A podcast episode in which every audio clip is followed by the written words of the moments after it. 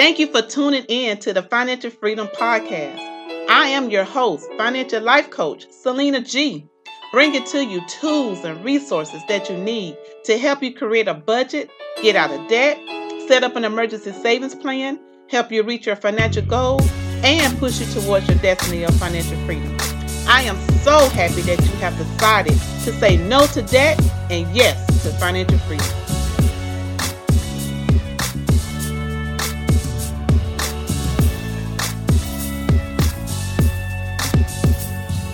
Happy Financial Freedom Friday, and welcome to the 800 Plus Financial Freedom Podcast. I am your host, financial life coach, Selena G. Today, we will talk about managing your credit during the pandemic. Managing your credit can be a challenge.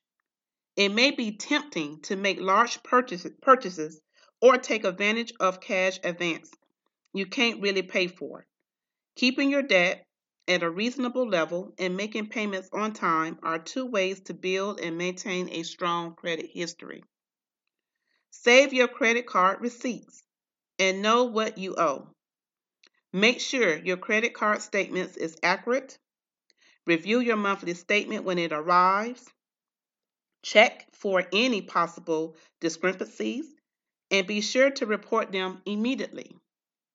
You can find your credit line, also known as credit limit, and your available credit on your paper statement or online account. Your available credit is how much credit you have left on your account, your credit line minus your outstanding balance. Keeping your revolving credit line low will allow you to have a cushion of available credit in your account in case of an emergency. A budget can help you keep your spending under control, decrease your debt, and build a strong credit history. Some good practices to follow are: be careful of large impulse purchase, use cash advances for emergencies only. Cash advances are one of the most costly ways to use credit, since you would generally pay higher rates and fees for cash than for purchases. Pay at least your minimum payment due each month and don't skip any payments. Paying more than your minimum payment each month will help reduce the interest you will pay. Pay your bills on time. I cannot stress that enough. You could be charged additional fees if you pay late. In many cases, you can pay your bills online, by phone, or by mail. You can even set up automatic payments to ensure that payments are made on time. If you find you cannot make payments, there are steps you can take to get your finances under control. You can create a payment plan that will get you back on track. This plan should include whom and how much to pay each month.